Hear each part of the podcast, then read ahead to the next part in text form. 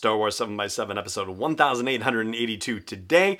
More D23 Expo stuff, not about the Rise of Skywalker, but the Mandalorian. There were a lot of media outlets there covering the event, a number of them doing interviews on the red carpet, and in particular, I thought it would be fun to look at the Giancarlo Esposito interviews because he revealed a bunch of stuff about his character that had yet to be revealed until now. Punch it!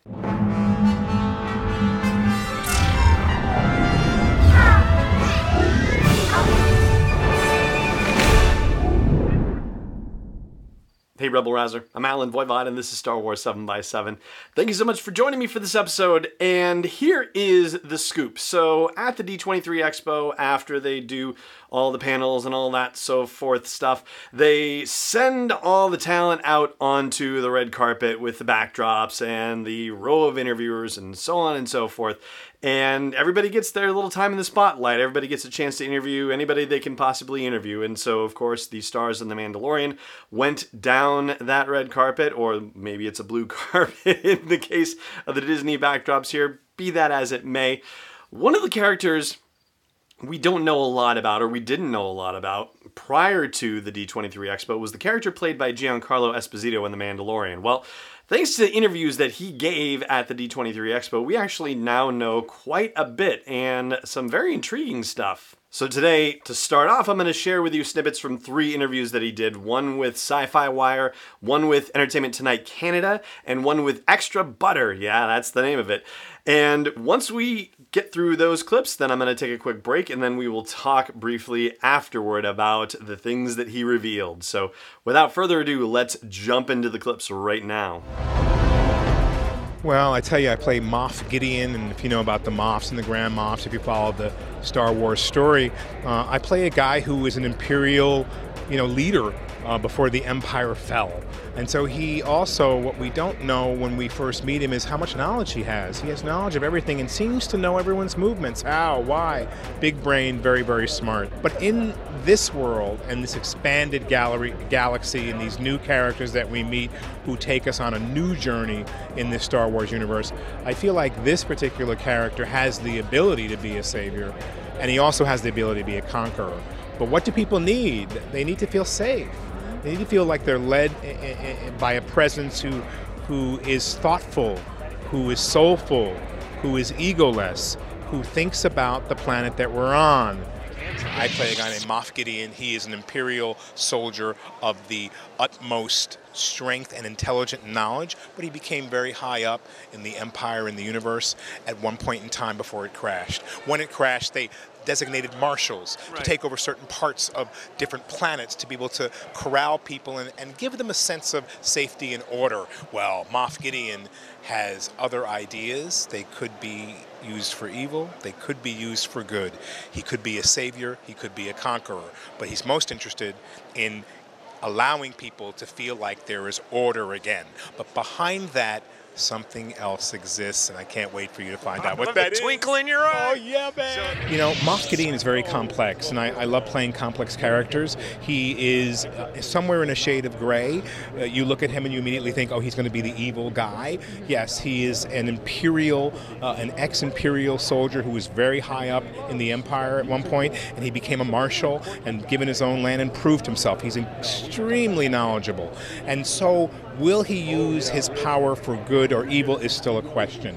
And I like that because he could be a savior, he could be a conqueror. But in this world where the empire has fallen, we need someone to believe in. We need order somehow. So it's a very exciting backdrop from which to place this particular character and all the other ones in the show.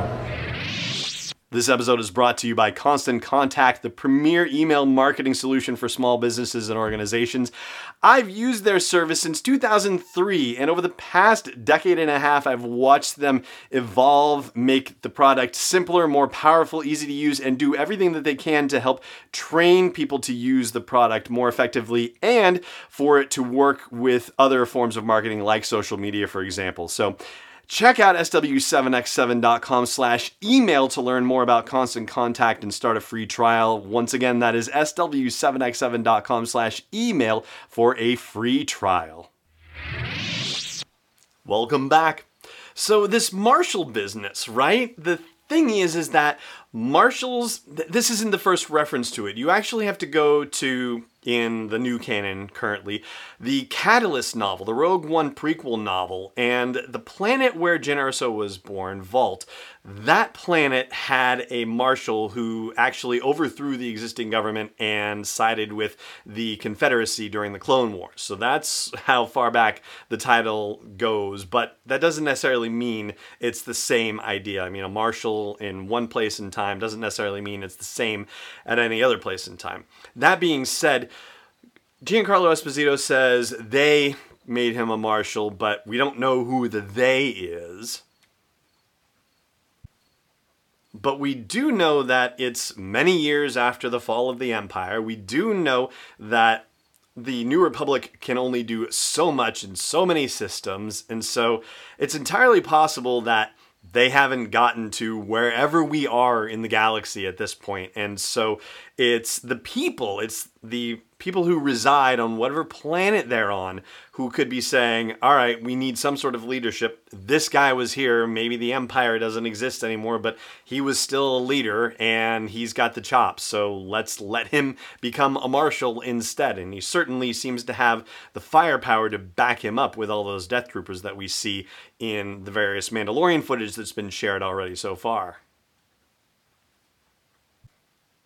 One of the biggest questions I have coming out of this, and actually I've had it for a while because in Star Wars Celebration Chicago's Mandalorian panel, they did show footage where you got to see Giancarlo Esposito wearing Imperial gear. It was, of course, a question as to whether he really was Imperial or not. Now we know it's confirmed. But if he was Imperial, what does he have to do with Werner Herzog's character, who is some sort of high ranking Imperial official in his own right? That much we know for sure.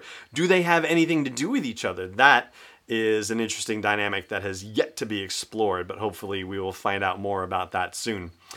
So there's a lot of stuff for you to chew on regarding Giancarlo Esposito's role in The Mandalorian, and that is going to do it for today's episode of the show. Thank you so much for joining me for it, as always, and may the Force be with you wherever in the world you may be podcast is not endorsed or sponsored yet by Lucasfilm Limited, Disney, or 20th Century Fox. It is intended for entertainment and information purposes only. Star Wars, the Star Wars logo, all names and pictures of Star Wars characters, vehicles, and any other related Star Wars items are registered trademarks and or copyrights of Lucasfilm Limited or their respective trademark and copyright holders. May the force be with them. All original content is copyright 2019 by Star Wars 7x7. We hope you love it.